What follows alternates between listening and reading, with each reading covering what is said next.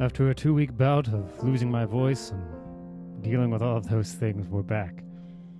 Back to our daily devotions here. The book of Luke, chapter 18, verses 15 through 30. Now they were bringing even infants to him that he might touch them. And when the disciples saw it, they rebuked them. But Jesus called them to him, saying, Let the children come to me, and do not hinder them, for to such belongs the kingdom of God. Truly I say to you, whoever does not receive the kingdom of God like a child shall not enter it. And a ruler asked him, Good teacher, what must I do to inherit eternal life? And Jesus said to him, Why do you call me good? No one is good except God alone. You know the commandments do not commit adultery, do not murder, do not steal, do not bear false witness, honor your father and mother. And he said, All these I have kept from my youth. When Jesus heard this, he said to him, One thing you still lack.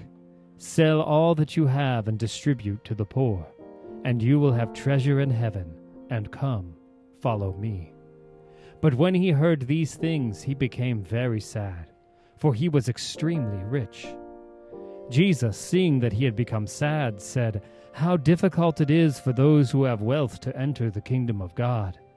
For it is easier for a camel to go through the eye of a needle than for a rich person to enter the kingdom of God. Those who heard it said, Then who can be saved? But he said, What is impossible with man is possible with God. And Peter said, See, we have left our homes and followed you.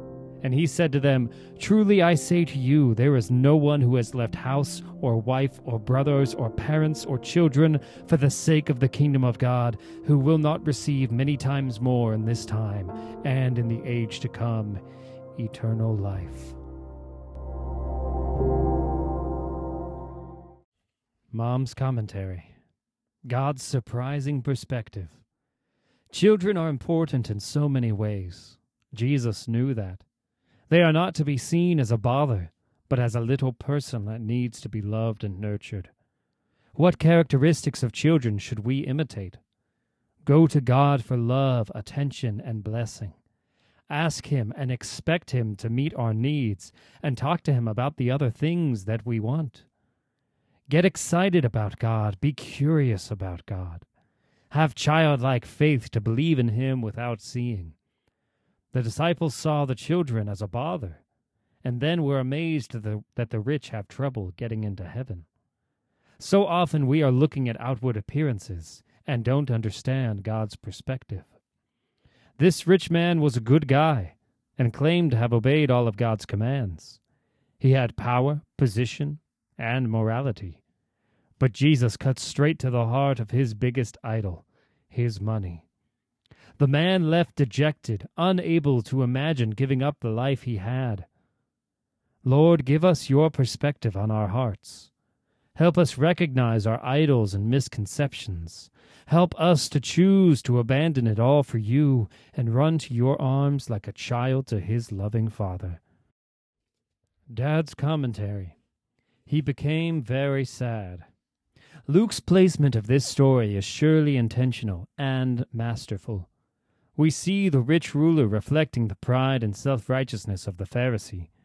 We see it in contrast to the humility of the tax collector that we saw in verse 13, the blind man that we will see in verse 38, and Zacchaeus in the next chapter.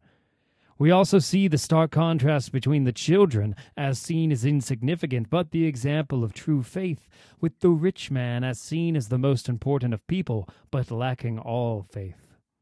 As a result, we should walk away understanding that humility and faith are most essential and greatly valued by our Heavenly Father.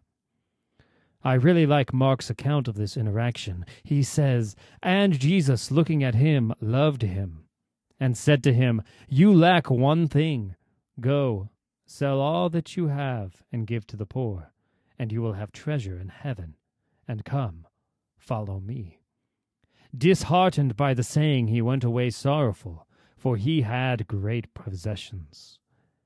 We see clearly Jesus' heart for the young man. He loved him. He invited him to become a disciple and truly get to know Jesus, to be with him. We also clearly see the young man's heart. He loved his riches and couldn't imagine anything more precious. Obviously, not Jesus. Then Jesus lets the man walk away. I hope in eternity to find that eventually the young man came to repent and love Christ. However, the question it always makes me consider in my own life is this What do I love and cherish more than Christ? What would be the thing that if Jesus asked for, it would dishearten me? Is there anything that I would rather have more than Jesus? O Lord, fan the flame of our love for you above everything else.